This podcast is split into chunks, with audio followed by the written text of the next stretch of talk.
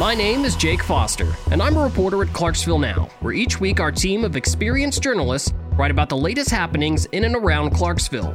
We cover it all from the latest restaurant openings to breaking news about our government, schools, and community leaders. Whether you're new to Clarksville or have lived here for the past fifty plus years, I'm sure something has piqued your interest this week. Here are the top stories trending right now on Clarksville Now dot com. This is Your Week, Your News, a Clarksville Now original podcast. All right, and here are your top stories for the week of February sixth. All right, so this is this is brand new. Mm-hmm. Mm-hmm. This is super exciting. We've got a whole panel of guests here. To my right, we have uh, our editor-in-chief at uh, Clarksville Now, Chris Smith. How you doing, Jake? I, I'm doing fantastic. I'm excited. This yeah. is this is new. New stuff. Mm-hmm. And then uh, next to you, we have our uh, general manager here at Five Star Radio, Katie Gambill. Thank you. Thank you for inviting me. And then, of course, um, our producer over here, um, the, the famous Ryan Ploeckelman, our operations director here. I want to point out something before we get started here. Uh, Jake has three bosses in this building. Uh-oh. And they are all currently in a room with him doing a podcast. So there is a lot of pressure on Jake Foster. Are you nervous, Jake? Uh, I really should be, but I'm not. Well, that's good. Um, that's because he has chutzpah. That's because he isn't in this room. He is the boss. That's true. Yeah. He doesn't. True. He is not in this room with three bosses. He's the boss in this room. If you say that now, I mean, yeah, I'm, I'm going to take advantage of that. So. yeah. I'm not yeah. washing your car. Well, this is uh, this is super cool. I'm really excited about this. Uh, basically, what this podcast is going to be. This is kind of the inaugural um, uh, Your Week, Your News podcast. This is the first one we're doing, and so basically, what this is is going to be a rundown of all of your stories from Clarksville mm-hmm. Now this week. And it's kind of cool because we'll get insight into each one of these stories. And I don't really want to say read between the lines, but you'll kind of get to expand between those lines a little bit. We'll get to uh, talk about some things that weren't um, included in those articles, just little tidbits and stuff. Uh, so we'll start off with this one. I, I, our top story this week, and it's it's blown up. Everybody's excited about this. It's Skyline five hundred. Mm-hmm. Mm-hmm. And um, I'll read the first line of the article here. The Skyline five hundred bar, the top, or the I'm sorry, the top of the much anticipated Shelby's Trio downtown will soon hold its grand opening. So Shelby's Trio, and I was unfamiliar with this until I, I moved here several months ago. Uh, this is a three-story, basically restaurant building. Right. Yeah. Right. It's a concept that the Maynards came up with because Miss Maynard, Kathy Maynard, it was always her dream to be in the restaurant business. So Mister Maynard is making this, his wife's dream, come a reality, which is a beautiful thing in and of itself. Yeah, absolutely. And so Skyline five hundred is going to be basically the first one of the three here? It, it's a three-story concept, so the they're opening from the top down. So the top is their rooftop bar, which mm-hmm. then they'll serve some food. And then there's going to be a higher-end Italian restaurant on the second floor. And then the bottom floor, isn't that one called Joe's Garage? Yeah, Joe's Garage. Uh, they're going to have a, a fancy car in there, yeah, sh- yeah. What, Shelby Shelby, something? yeah. I, I don't know cars. It's going to be a Just muscle made car. That perfectly clear. There's going to be a muscle car on the ground floor, is uh, what they've previously said. And it's going to be sort of American restaurant food. Mm-hmm. So kind of a little bit of everything there, right? Mm-hmm. Well, according to the video, the the rooftop bar looked very uh, modern, very clean, very. Uh, it was pretty nice looking. I was up there because I was in the video, and one thing that I, that's why I point that out, everybody. That was me. Um, one thing I thought when I was there is it really felt like I wasn't in Clarksville. Mm-hmm. It felt like I was in downtown Nashville. It has that. They did a good job with yeah, it. Yeah. And people mm-hmm. are like, oh, it's cold outside. Why would you launch a rooftop bar in February? It's heated. They have ways of they can close all the windows and close it off. They've got garage doors to close. Yeah. And, and they've got mm-hmm. f- like little fire pits outside and stuff. It is like a, you didn't think they didn't think about it getting cold in Clarksville. Well, you know, all right. The previous rooftop bars in Clarksville have been informal, and that's where you just go up on a roof and start knocking back some Schlitz, and that can be really cold. Yeah. Uh-huh. That is cold. We know what Chris but, is doing on Friday night. Yeah. I didn't even know there was another rooftop bar in Clarksville. No, nothing official. Nothing official. Your house does not count. It is a Christmas house. Yes. Okay. Uh, what? But they're going to have food as well, right, at this bar? Yeah, they're going to have tapas. Yes. And um, Google tapas, it's it's small plates. Mm-hmm. And so it's food that you share. So you can get like three plates. And like it takes three or four of those plates to fill me up. Oh, absolutely. Yeah, just pass it around. The thing about yeah. tapas is I think this is a good, it's a good date to take someone to a tapas place. Not, not, not topless. Yeah, I was right. Did you say topless? Tapas. Tapas. Tapas. Tapas. Yeah. Topless is a horrible day. Jake is blushing over there. Jake, Jake's face is red as the Clarksville Now dot com logo. But no, I think it's a great date option to take someone to a tapas place because you have to agree. So the two of mm. you have to navigate a menu mm-hmm. and see if you can agree on two or three plates. Oh my God, my wife and I are never going to eat. Yeah. That's right. That's the, the, uh, yeah, the other thing, please be empty. I agree with you. Yeah. I agree with you. And another reason why this place might be a good place to have a date night mm. is because it is a beautiful view of Clark, downtown Clarksville and of the river. It really is. Mm-hmm. It's, it's a getting nice beautifuler scenery all the time. Well, and one of the things, too, that I noticed when I was down there, I mean, you know, you were here, Katie, you've been here for sixteen years, seventeen mm, years. sixteen, yeah. Chris, you've been here for twenty years. Oh, gosh. Uh, twenty-two. You know, when yeah. Jake was just a, a wee lad. Jay is just a wee baby. Exactly. Well, J- J- Jake came home from the hospital and Chris moved to Clarksville. twenty-four. What, what year did twenty-four you move years. Here? I've been here. T- I am, I'm bad with math. That's why I went to journalism. Uh, I moved here in uh, nineteen ninety-nine. So. Well, I was born in ninety-nine. So. Oh, oh, my gosh.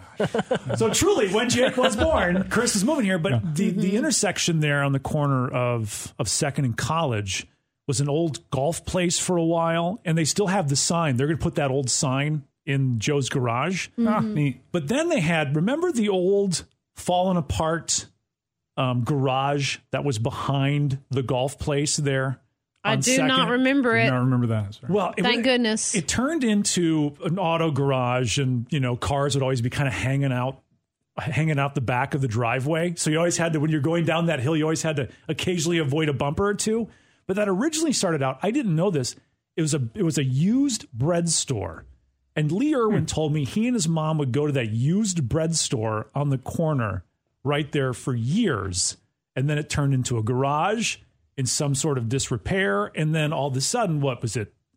eighteen months ago, two years ago, mm-hmm. they started the construction of Shelby's Trio. Mm-hmm. And now you've got that incredible building in mm-hmm. that space right across the street from the F and M Bank Arena. That whole area of downtown is completely different than it was when the three of us mm-hmm. first got here mm-hmm. years ago. And to think about how much that has just, how much the downtown has changed. Yeah. And we missed all that used bread. I've never heard of a used yeah, bread me store. Either. So Jake, um, did they say when they were opening the rooftop bar, what the dates were? I believe they are going to do a grand opening on, the article says February twenty-seventh, and I believe that's when all three will be open. Okay. And uh, the rooftop bar itself. So on Monday, mm-hmm. the thirteenth. Monday at four. Just in time for Valentine's. Mm-hmm. Well, there you go. Perfect. And um, wh- wh- one other thing I want to note here about uh, this business, uh, the rooftop bar, and, and this is something that you highlighted in the video, was they have, what, sixteen different cocktails? sixteen different, yeah. Mm-hmm. And I got to be the first person to sample one of them. Mm-hmm. you you looked very happy in the video. I feel very I didn't important. Know we could drink on the clock, by the way. I was so. Thinking that, but wasn't going to say it on, on this. The bosses are in yeah, the room. I wasn't going to say that in rec- on recording. Great. And now, Jake... Thank you for that. Former operations manager, Ryan Ploeckelman. Send your resumes to. There you go. Well, uh, speaking of restaurants, we had a, another restaurant story this week. Oh. And uh, Katie, I know you're really excited about this one. In fact, uh, you told me you ate there today. It's Duke's Thai Food. Yes, I love Duke. Uh, you know, she used to be down on Craft Street for years. I think she closed in two thousand fifteen. And I ate in there probably three times a week. So I went today. And it was standing room only, so I was really excited for her. But it was just so interesting because all the people I used to run into down at two thousand fifteen at Duke's were all in there today, too. Same old, same crowd. So it's she also has American food, though. It's it's some of the best Thai food you'd ever have. If you want a burger, she's got a burger, too. That is such an odd thing. I remember the one time I went there before they closed, um, the, you know, the, the menu had a flip side. So it was American food on one side yeah. and Thai food on the other. I think Same that was menu. One of the first times my wife had pad thai, and mm-hmm. she loved it. My favorite is her red curry chicken. And I had since she closed, I have searched high and low for that same recipe to be able to find it somewhere else, and I have not been able to find it. It is the best red curry chicken I've ever had in my entire life. I've definitely heard that her food is unique, because if you go over to the uh, Duke's Thai Food Facebook page, um, the weeks leading up to the opening, Uh, the comments are just flooded. I'm like, mm-hmm. oh, are you going to serve this? Are you going to serve this, this? And she's like, yeah, we're going to have the exact same menu that we had last time. So if you go into Duke's, it is it is the same mm-hmm. stuff that you had, you know, six, seven years ago. And uh, I had a great conversation with Duke as well. She, she has an incredible story. Yeah, you said she she retired and then unretired? She's retired three times, she told me. Mm-hmm. And and she said it didn't work out. See, Michael Jordan? She is, she is a little spitfire, though. I can see where she wouldn't enjoy retirement because mm-hmm. she's just not that person that sits still very well. Yeah, and she came to America several years ago at the age of fifteen with only five dollars in her pocket. Wow. And, she, I mean, she literally built everything she has from the ground up. I mean, an insanely hard worker. And even when I was there yesterday, you know, she was running around making sure um, food was prepped for the next day and things like that. Mm-hmm. Um, so she is she is definitely uh, very busy. But uh, Duke's Thai Food, super cool. I look forward to checking it out. Um, what are some of the, Katie, maybe you can um, talk about this a little bit. What are some of the uh, the top things on that menu that you like? Um, well, t- a lot of people love her pad thai. There's mm-hmm. several people getting that. She has a really good Thai soup that is delicious. Of course, the red curry chicken is my favorite. Um, she's got some teriyaki chicken. I mean, she's got some crab rangoon in there. She's got her egg rolls, her spring rolls. I mean, she there's a whole there's nothing in there that isn't delicious. But one thing I would add to, you know, that as well is that she's not just a local business. Mm-hmm. It's a family business because like today it was her and her husband and, and daughter in the kitchen rolling out food. And I don't know who the gentleman was working the register. I kind of assume it might have been a son-in-law or something, mm-hmm. but it is truly a family business. So I think that is uh, that kind of warmed my heart too to see family all pitching in helping out, but it was packed. Now it is a small area. I would say that it's going to be a really good takeout. There's like four tables. You go to the mm. counter, you order, and then it gives you. She gives it to you in takeout stuff, but it is. I highly recommend it.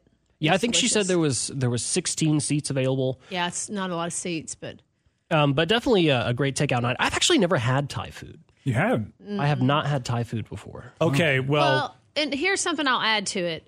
A lot of people assume that it's really spicy. Mm-hmm. It can be, but she doesn't spice it all up. Like she gives you the food and then the side of spices. So you can make yours as spicy as you want or as unspicy as you want. Oh, okay. That's yeah. interesting. So yeah. you can do it as you want. If if you're kind of new to it, I suggest starting with pad thai because mm-hmm. it's essentially like peanut butter spaghetti. Okay. Yeah. um, with a little bit of ginger. Describe ginger, menu, Chris? And, ginger and soy in it. Um, of course, if it's done right, you know, it's a little more subtle than peanut butter spaghetti. But it's delicious. It was a rice noodle. Yeah. Mm-hmm. So it's gluten-free for those who don't want to eat glutens, too.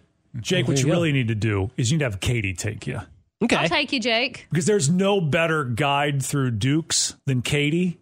Um, I went to Duke's for the first time with Katie, and this was years ago at the old location. And here, you know, when your boss takes you out to lunch, you know, you want to impress. And mm-hmm. so he wasn't sure. trying to impress me back then. Here's here's it always didn't seem like right. it. Yeah. Here's Katie ordering all this hot food. And I I, I Ryan have, doesn't like spicy food. I don't. Let's point okay. this out. I have delicate innards. And so when Katie is ordering all this hot food, she's like, I'll take it hot, I'll take it hot, I'll take it hot. I'm like, I can't order mild. You know, mm-hmm. I gotta I gotta I gotta play the game oh, here. You didn't. Yeah, I did. Oh, and no. So, I, I did. I'm hearing this story for the first time ever. I was today years old. I didn't order hot because I, I can't hang with, with Katie over there. But I wasn't going to order, like, no spice. Okay. So I ordered medium, right. which I thought medium, I'm able to handle medium. I'm a grown man. To tell you, my, my delicate Wisconsin innards could not handle the medium. What did you get that time? I don't. It was I, whatever you recommended, and I got Probably it medium. Probably the red curry chicken, which red I love. Red curry chicken, ah, medium. Yeah. yeah. Today I had the red curry chicken. I had her papaya salad, which is nothing like what you would even imagine a papaya salad would taste mm-hmm. like. It's not sweet. And I had the crab rangoon. All that to say, when you go with Katie, you can't keep up with her. don't, go, don't play Jake, the game. We will go next week. We may have to get Carrie out and bring it back here, but we'll go next week before this podcast next week. Where, where's their new location, Jake? It is on Madison Street. Let me pull it up. It's over there kind of by Walmart on okay. Madison Street. Yeah, twenty-four hundred Madison Street yeah. in uh, Suite ten. Yeah, between like where Woody's Pizza and Hananoki is in that same okay. shopping center there. Uh, definitely pretty cool. And I'm sure um, I forgot to mention this, too. Uh, when she left here in twenty fifteen, she that was when she was going to retire. Mm-hmm. And then she went down to Titusville, Florida, and retirement didn't suit her. So she started a restaurant down there. So um, she's actually leaving some uh, hungry customers behind in Florida. So thank you, come back home. Dude, for leaving yeah. them hungry customers behind, because I have missed you tremendously. But what does it say about Clarksville, though? Mm-hmm. You go down to Florida, you retire, you're like, eh, retirement stinks. And then you start a restaurant, you're like, mm. and you, you come back here. I mean, it says a lot about the city when you can leave, go down to Florida, which is where you're supposed to retire, mm-hmm. and then come back up here. So. Yeah, I'm absolutely. Glad you're back. She, I don't know if her, and I don't know the answer to this. I don't know if maybe her daughter went with her. Maybe she came back to be close to family. I don't know. That was she, one of the she did come back to, to mm-hmm. be close to family, is what she told she's me. She's very family oriented. Mm-hmm. She's a beautiful spirit. I believe she moved down there to be closer to her mother, and then her mother passed away. Okay. And then that's kind of what prompted her moving back. Well, we're glad you're back. Listen, yeah, I ate there so much when I was there is that when she was closing, she invited me that evening to like take leftovers home. Oh, wow. You got that the final awesome. meal at the original Duke's? I did. I, I, I was one of the lucky ones. Wow. Cheeseburger and pad thai. Mm-hmm. Or as Chris describes it, peanut butter noodles. Or peanut, peanut butter spaghetti. Peanut butter spaghetti. Mm-hmm. You can get chicken in it, shrimp in it, just whatever you want. It's delicious. No one's ever going to ask Chris to write their menu. He's like, stick to writing news stories, buddy. I know, right? Uh, Ryan, you mentioned a good point about... Um, you know, how Clarksville is, how it brings people in. Mm-hmm. And one of the things that I think is really going to bring some more people in is this convention center that's planned. Yeah. Um, so this was another one of our stories this week. Uh, the headline, Convention Center Plans, I D B Enters into Option Agreement with Developer for sixty-nine acre Site in Clarksville. And this is something that has been years in the works, from my understanding. Um, actually, Chris, you, you and I had a meeting with uh, Buck Dillinger, the C E O, mm-hmm. and then uh, a couple of other folks. And um, one of the things that we we talked about the most was, you know, Clarksville has all of these big events, but, you know, we have to go up to Oak Grove or, or one of those convention centers mm-hmm. to host them. You know, we really need one here. And, and it's happening. It's happening. Like, this is this is the first step in that. So basically, um, this sixty-nine acre site is just, I, I believe it's northeast of Tonova. And they're working with a master developer who's basically going to take over the entire project, and the convention center and hotel is going to be the first thing to kick this off. And then there's going to be a bunch of other businesses in there later. But they're they're working with the I D B to bring in what they called the right businesses, because they want to develop this area that's um, basically want to cater it to Clarksville. They don't want to just copy some other development. Mm-hmm. Um, but this is going to be really cool. They um, they entered into the agreement with E two L. That was the name. I had to ask Michelle Huffmeyer after the meeting, like, how do you spell E two L? She's like, oh, it's just E, the number two L. I was like, oh, well, that's well, that's way easier. All the good business names have been taken. We're down to E two L. uh, E two L Real Estate Solutions is the uh, the company that's going to be headlining that project, which is known as Project Rosebud. Mm-hmm. I love how they give all these projects mm-hmm. clever little names. Yeah, yeah, and it's it's something that I'm really excited about, because I'm I'm really big into like Comic-Con and stuff like that. So maybe we can uh, maybe we can get some of those here as soon as we get this uh, convention mm-hmm. center up and going. Yeah, yeah, and a conv- it's um, a convention center has basically been proposed in Clarksville for decades since um, I've been here. Since we've both been yeah, here. Yeah, I mean, I remember back in the Piper administration, one of the initial ideas. Um, was to build some sort of a convention center downtown. Um, it went by Conference Center for a while, and that got very controversial. Um, the neat thing about this one, though, is it doesn't require a massive amount of taxpayer funding.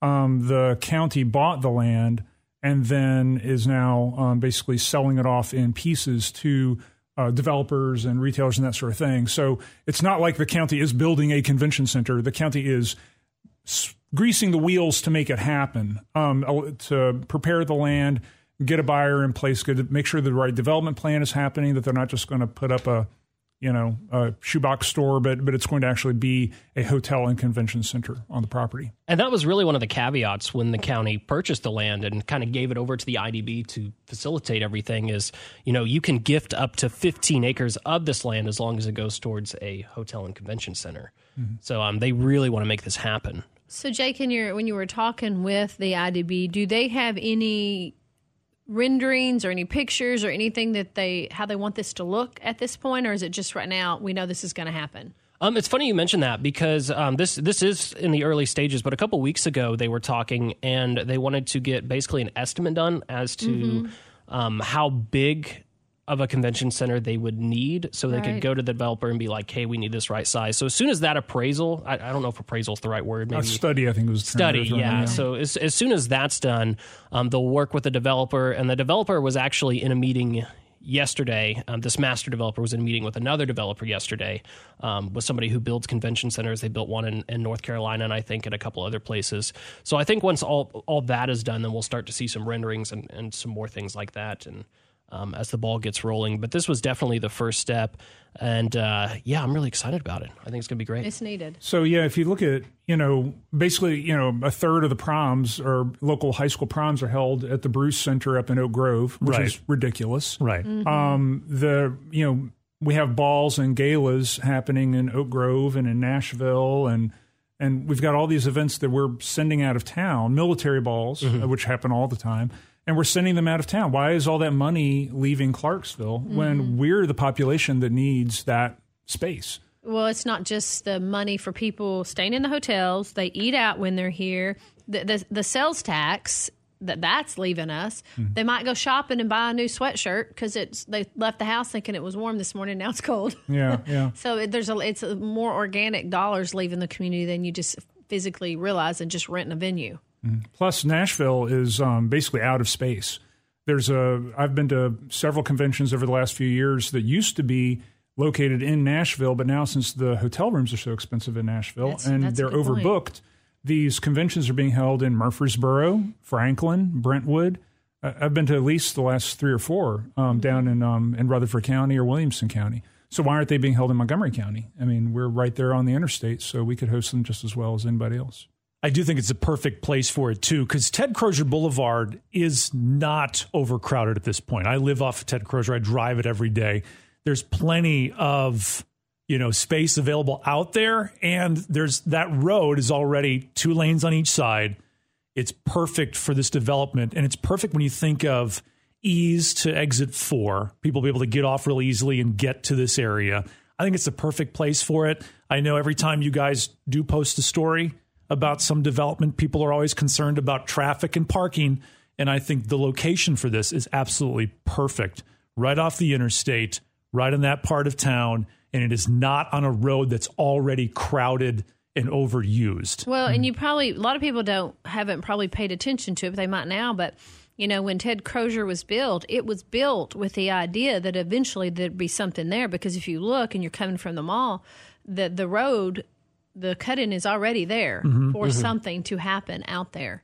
So, and, and, you know, maybe, hopefully this is for an exit six. We need an exit mm-hmm. six to get to our hospital yeah. quicker. So hopefully something like that will kind of push that along quicker, too. Chris, you'll know this because you remember everything, but wasn't there talk originally about an exit six right there on Dunlop when they were building the new hospital Tenova out there? Yeah, there's been talk for, uh, there's been as they say, talk. decades, yeah. definitely years. Um, there's been talk about the need for an exit six. Um, yeah, there's just too much traffic coming in and out of Clarksville to to skip that, you know, spot for an exit. So that'd be perfect for it. All right. Yeah. And, and one thing that I also want to mention um, that we haven't talked about yet is this master developer, um, the E two L, Real Estate Solutions. They basically have a twelve-month option on this land, so it's not a finalized agreement. And the reason they're doing this is because there's restrictions on the land currently, and so they want to make sure, you know, basically want to find out what else they can build on there before mm-hmm. going through with it. Um, but one thing that E two L did say in the meeting is that they think it will happen much sooner than twelve months. Which is good to hear. That means yeah. that the people in surrounding areas are cooperating and also realize that it's important. Yeah, he said there's been some really productive talks, which is good. Which is always good. So good to know. And um, there was actually quite a bit of news that came out of that meeting. I had two stories from that meeting, and I'll have a third next week on the podcast. So looking forward. Spoiler to Spoiler alert, that everybody! Week. That's your teaser for next right. week. So come back, come back and listen. Uh, but the next one I want to talk about, um, the headline is E V supplier to bring sixty-eight mm-hmm. high-wage jobs to Clarksville and seventy million dollars project. And this is called Project Atlantic. Uh, Katie, you mentioned the, uh, the, the cool names. names they have. So this is called Project Atlantic. And basically what this is, and they didn't announce the name of the company. This is this was officially announced yesterday, so this is a brand new announcement. Um, it's a company that's going to be located on a, I, I believe it's Site nine in the Industrial Development mm-hmm. Park. And they basically supply components to E V manufacturers. Interesting. Yeah. And isn't that's what, and I, and I don't know the answer, so I'm asking, that's what L G Chem was actually going to do, is build the batteries, right? So L G Chem will build the cathode material, okay, um, for the batteries, which I believe is like a powdery substance. Yeah, it's a powdery okay. substance that helps um, the, with the conduct, the conduct, conductivity of the battery. So basically, I don't know exactly. That one thing has spurred other manufacturers to go, okay, let's... And this was the whole idea of having MicroVast mm-hmm. and L G Chem, trying to bring in these large industries. One of the big advantages of that is you can bring in suppliers who are connected to that, and they all get, you know, basically, um, mm-hmm. they, they can supply to MicroVast and L G Chem or be part of the same industry. So basically, um, electric the electric vehicle industry is, you know, kind of taking off in Clarksville as being a location for those kind of factories. Which is amazing when you think about it. You know, I mean, and, and I don't think electric cars are going to be mass adopted for another ten years or so. Mm-hmm. You see them, and, and we in Clarksville... I think it's because of the factories that we have here. We have Google here and what have you. You see a bigger concentration of electric cars here than you do other cities our size, just because of the technology and all of that. But I mean, imagine ten years from now. Like right now, you can get, when, when the electric car first came out, when it was the G M E V one, and that would get like twenty miles of charge. You'd have to charge it all night long to get that twenty miles. Here we are now where electric cars are getting three fifty, four hundred, some are getting seven hundred miles of range on a charge.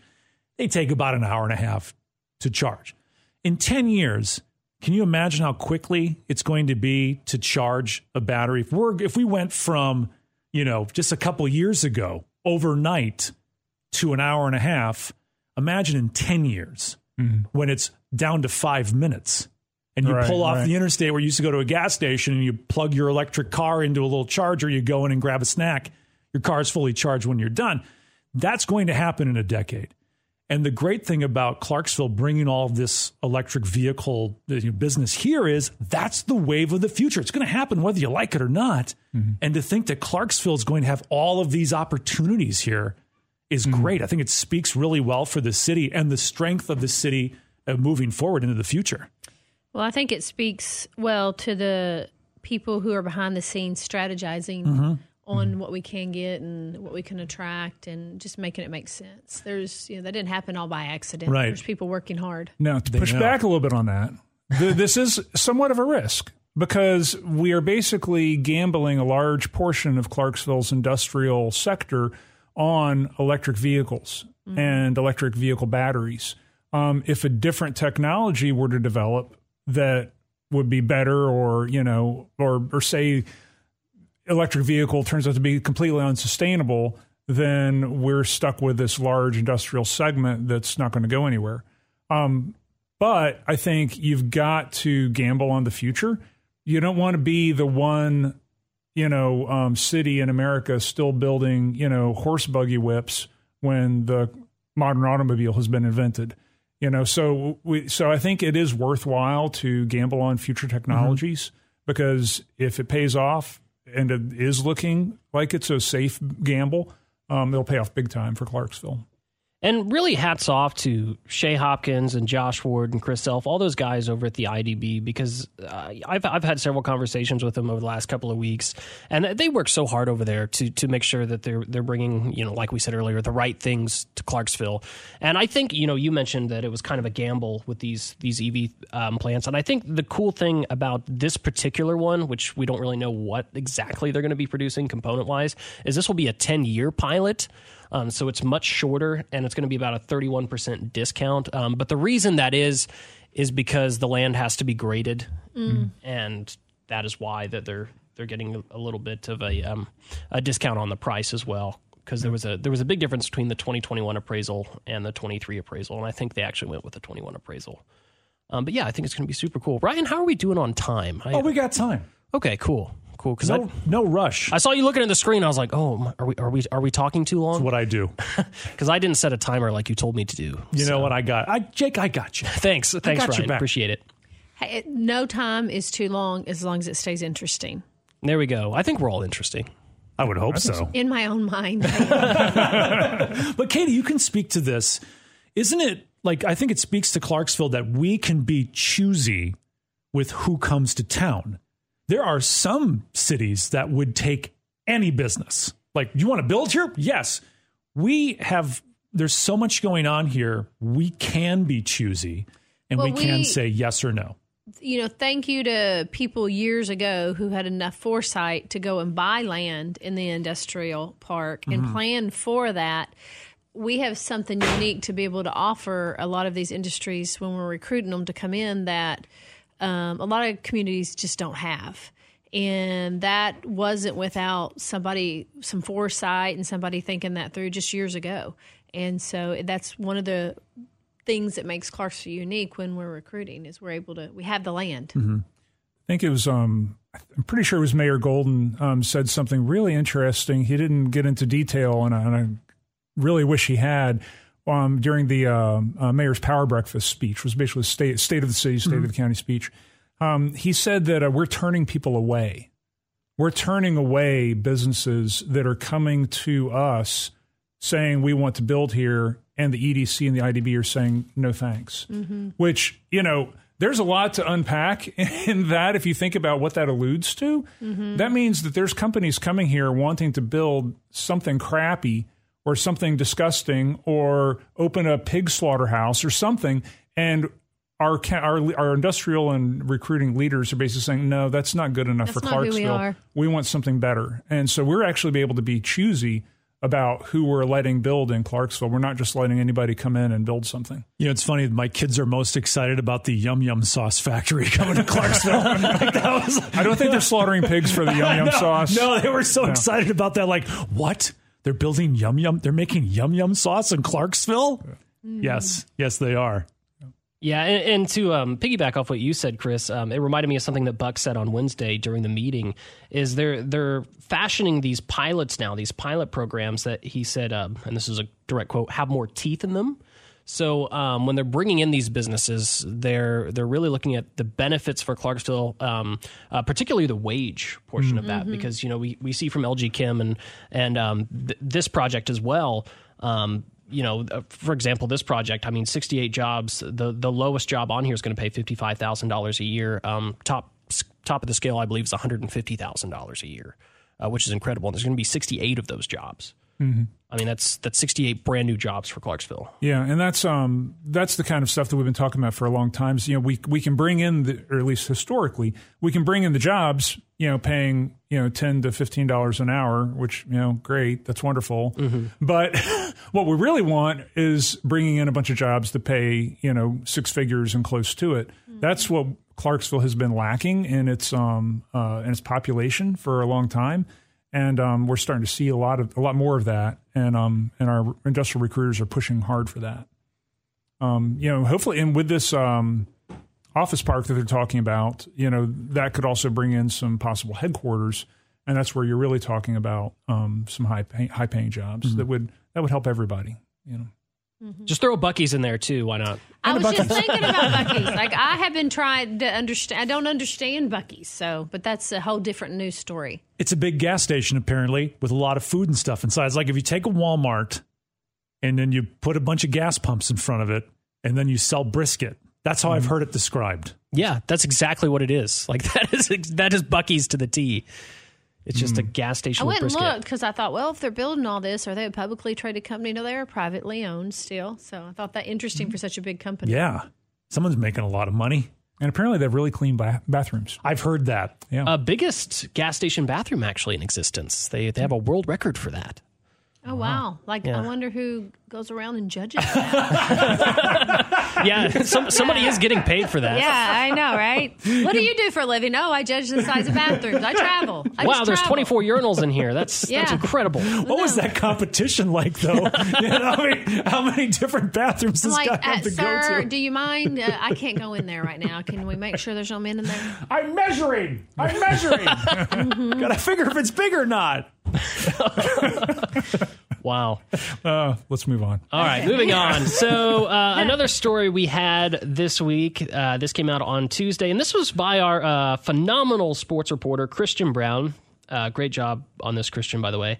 Um, headline is Montgomery County still plans to bring Stokes Field alive despite collapse of Northwest Little League. And I'm going to be honest, I'm I'm not a sports guy, and every time I say that, people laugh because they know I'm not a sports guy. But uh, this is th- this was something that was really interesting. So I guess Northwest Little League was in existence for about fifty years. A long time. Mm-hmm. And um, they recently disbanded um, because of simply because of lack of volunteers and um, people to run the board. And, you know, I, I come from a small town, so so this is where I get confused. Clarksville had multiple little leagues, I guess.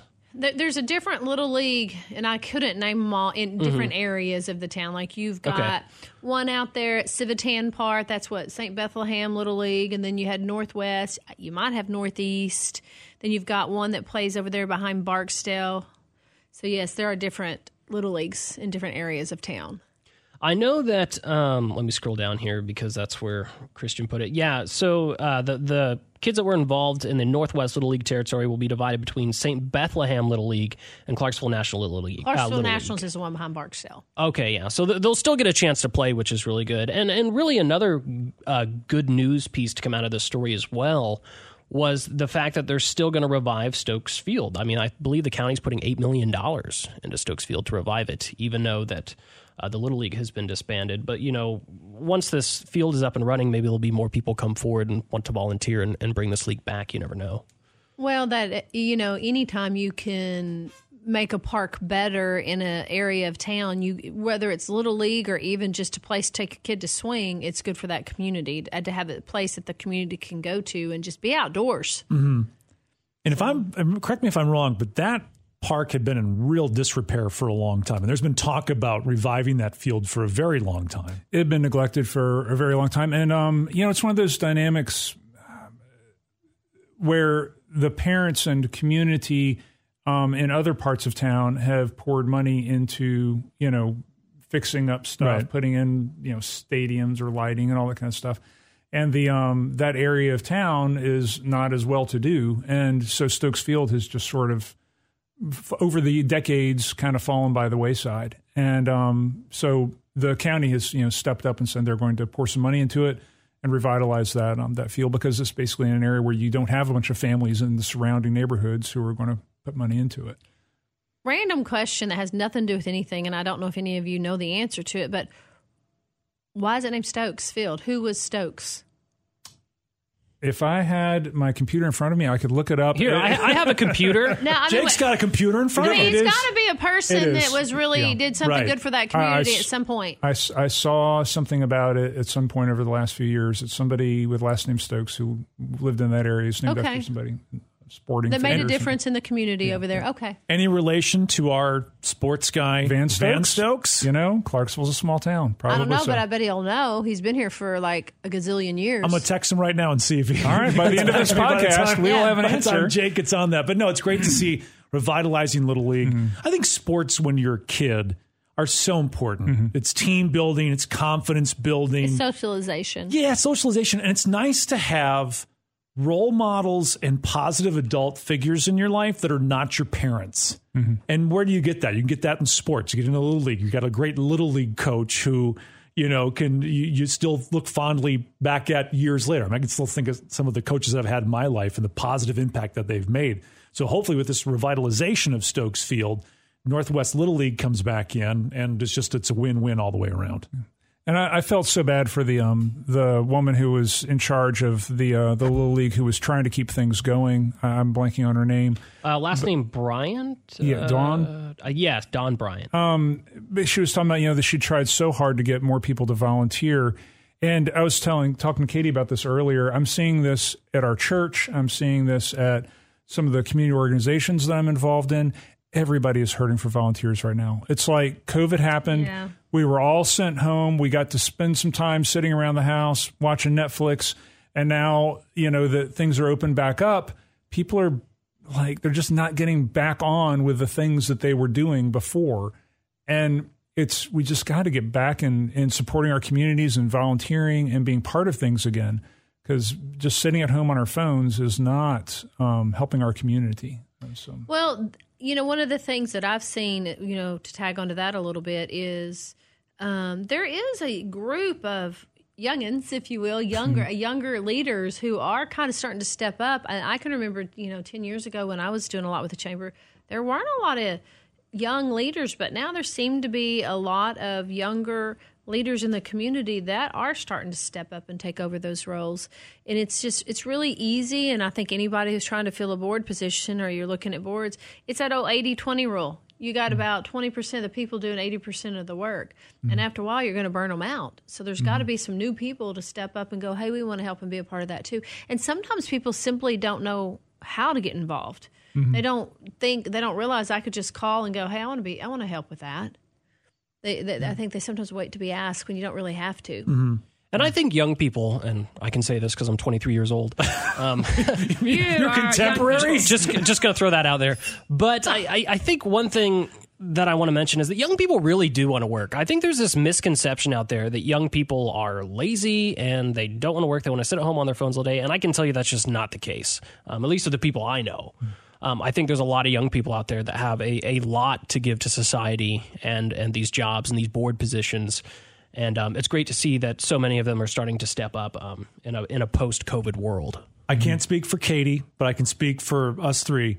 Other people need to step up for the baseball coaching positions for, for Stokes Field, because I can't imagine a team being very good coached by you, Chris. No. You've already said no. You're not a sports person. I, I, I can't help. A vague idea about what baseball is. He still thinks I, it's a touchdown when you knock it out of the park. It's like American cricket, right? It's like American, American cricket. You're such a dork. I was a dugout mom at one point. See, that's why I didn't want to speak and for you. I'm not going to say I was a good one. I might have, you know, I might have got hit in the mouth a few times with baseball helmets or something, and maybe said some words I might have, should not have. But, um, what were those words, Katie? Yeah, I cannot say that. Hey, this is air. A podcast. Um, we're not. I um... was a dugout mom at one point. So Katie can coach. The rest of us cannot. I cannot coach. I I can't even wrangle little kids. It's like herding cats. Okay. Wow. So so nobody call us if you need to. You don't yeah, want right? to call us for coaching. Yeah. I remember my first. My I'll never forget my first day of Little League practice, when I realized the ball was not soft. When you get to hardball, you know, when you're playing with an actual baseball and not a wiffle ball, I cried because I was afraid I was going to get hit with it. So I that pitching machine is scary. That, but that, does, that story doesn't even surprise me. So um, I, I actually did play Little League. Um, so I, I, I'm, I'm a little, uh, you know, Josh, just a little bit. I do know a little bit about baseball, but my career ended when my very my very athletic dad, who was captain of his basketball team, was trying to teach me how to uh, catch a fly ball. And I kind of commingled the sun with the ball and had, had, yeah, that's a sports term. And I had, had the, the, my hands above my head, and the ball went directly between my hands and uh, clocked me in the forehead. And I like fell down and cried. And that was the end of uh, baseball for me. That was the end of your baseball career. That was the end of my baseball career. Jake, did you ever play Little League? I, I did play Little League. They called me, um, cause I was a chunky kid. They called me Little Babe Ruth. That's what they, That's what they called me when I, I would go out onto the field. Now, do you have any other characteristics like Babe, or was it just the chunky? Uh, it was just the chunky. I was not good at baseball. Okay. So I'm not the same batting average. And no, no. I believe it was the last game of the season I hit my first ball. All right. And it made it all the way to the pitcher. Wow. And oh, how proud your parents were. Well, they, they were proud until this chubby little kid couldn't make it to first base. So um, that's that that was my one little Little League story that I have. Well, um, hopefully the, the revitalizing that, that will inspire some young children to get out there and want to join Little League and be on mm-hmm. a team, and inspire some people to get out there and want to volunteer. Just don't ask Chris to teach you how to catch a pop-up. That's right. That's right. Or Jake Co- to help you mingled. Uh, yeah. Let's not commingle the ball in the sun. That's an author's word right there. All right. Commingle. All right, all right. How much time do we have left? Oh, we have time for one more story. Okay, cool. Let's um, let's talk about this one a little bit. We we were talking about the county, so I'll throw this one in there. Um, this is one that I wrote uh, from the county commission meeting on Monday. The headline: County looks to hire director of continuous improvement uh, improvement, sorry, to assist with growing needs. And so basically, there's going to be a brand new position in Montgomery County government. Uh, this person's going to basically work for the mayor's office. They're going to be under the mayor and the chief of staff, and they're kind of really going to help things internally as far as working with department heads to to get things done faster, I guess. To improve things? To improve things, director, because the school has a position. Yeah, Montgomery well, County has a uh, What happens is, and, and I do think it's a needed position. I mean, if you think about our own reality, everybody's got great ideas of things to do, but it's always having that person to execute it. So then what happens is then the person who's already got fifteen other jobs has to take on something extra. And so these good ideas can't come to fruition. Did I use that word right? Yeah, that's perfect. I have a tendency to mess up my words. That's okay. And it's a good thing uh, we all work in communication. Yes, yes, right. yes. And so I think it's good to have somebody to take the charge and to execute the vision because, you know, sometimes your employees have a lot going on already and you don't want to add more layers to what they're already doing. And I think that's what's been happening so far. One of the dynamics of this is, um, you know, in, in Clarksville and in Montgomery County, um, we have this strong mayor setup. In a lot of communities, you'll have a mayor who is a more of a figurehead, right. somebody to go cut the ribbons mm-hmm. and be at the events and give speeches.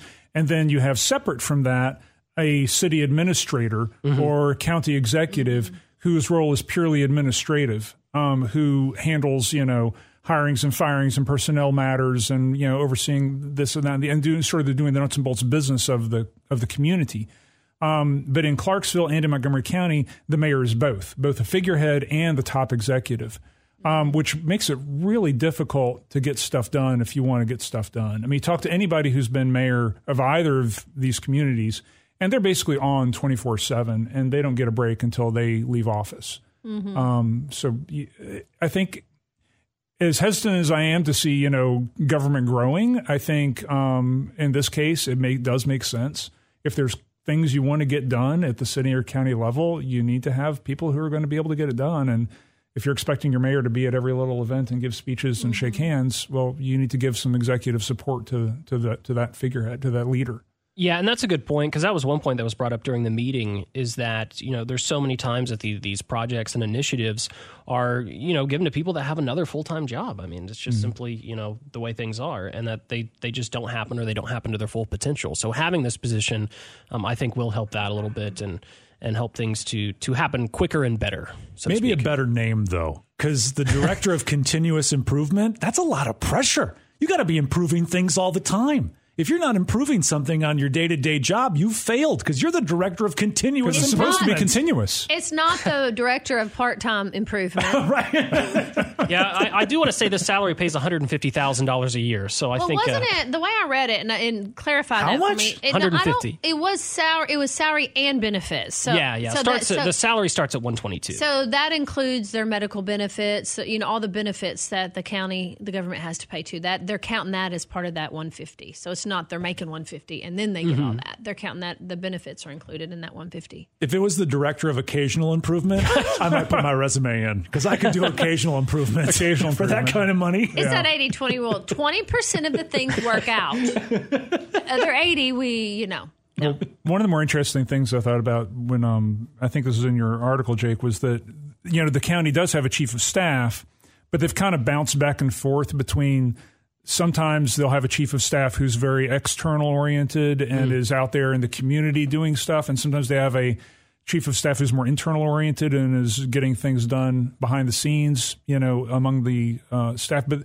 they haven't really had anybody who's able to do both effectively and just as well. So this kind of separates out the two. So you've got somebody focused on internal matters and then somebody who's focused on external stuff. Um, that, that makes sense. I'm going to ask a question that makes me look like I don't know what the heck I'm talking about. Who is Mayor Golden's chief of staff? I have no idea. While Jake Googles that. I, know, I mean, really. I, I, I, I did because I looked at it for the article, but it's not I somebody I talked Mayor to Durance off the top of my head. was, but I didn't Let's know see. if he, I mean, didn't he? When Google it for a second, Jake. Okay. Um, I will say that I was talking to Mayor Golden's wife, Sarah, the other day, mm-hmm. and I may have given him his campaign slogan for his reelection if he decides oh, to no. run again. Oh, no. What have you done? What, and I'm thinking she likes it because she didn't give me that look. Sometimes, you know, when I give a bad idea, you get a look like, eh, not, not, not happening. Sometimes I just don't want to hurt your feelings. That's right. So if this turns out to be the case, so if Mayor Golden runs for reelection in two and a half, three years, and his campaign slogan is "Stay Golden, Montgomery County," then you'll know that I was the one who came up with that. Okay, that's I'm not bad. I'm pretty sure that's not going to happen. You don't like it? I think she just didn't want to hurt your feelings. How long did it take you to Google? What Wi-Fi are you on? You want dial-up over there, Jake? I, I I'm really trying. Um, so for some reason, there's there's like no A O L minutes or something. He may not have one yet. I mean, he may not. Um, Lee Harrell was the last one. So, and that was, he was appointed on June twenty-second of twenty twenty-two. Okay. All right. Sounds like that's the guy. So then maybe that's, it's not somebody I talk to on a daily basis. Okay. Like for, for stories. Okay. Do I have to know everything? What did we learn in this podcast? Jake was called Babe Ruth, not because of his skills on the field. And he has the slowest internet on the planet. Chris uses big words. And Ryan has silly ideas that he thinks in his own head are great. Stay golden, Montgomery County. There you go. Wow. That's that's fantastic. Awesome. Well, Jake, thank you for bringing us all together to do these podcasts and giving us all this information about what's going on in the community. I've had a lot of fun today. Yeah, this has been awesome. Uh, it's great to uh, sit and because I, I don't get to talk with each of you um in one place. You had no idea like how cool time. we really were, didn't yeah, you? Yeah, yeah. So this is uh, this has been really fun. I look forward to the next one. And you're learning something about each one of us. Mm-hmm. Yeah. Ryan has uh, tender little uh, delicate innards, delicate innards, and great ideas, and great ideas. Katie can handle hot food. Can. I love hot food. Yeah, and, and I commingle the sun with uh, baseballs. Exactly. And Chris has been using big words since a young child. Wow, awesome, Jake. Next week, leave the drinking on the clock out of the podcast when Katie's here. Gotcha. We'll do. We'll do. Can you put the bush light under the table real quick?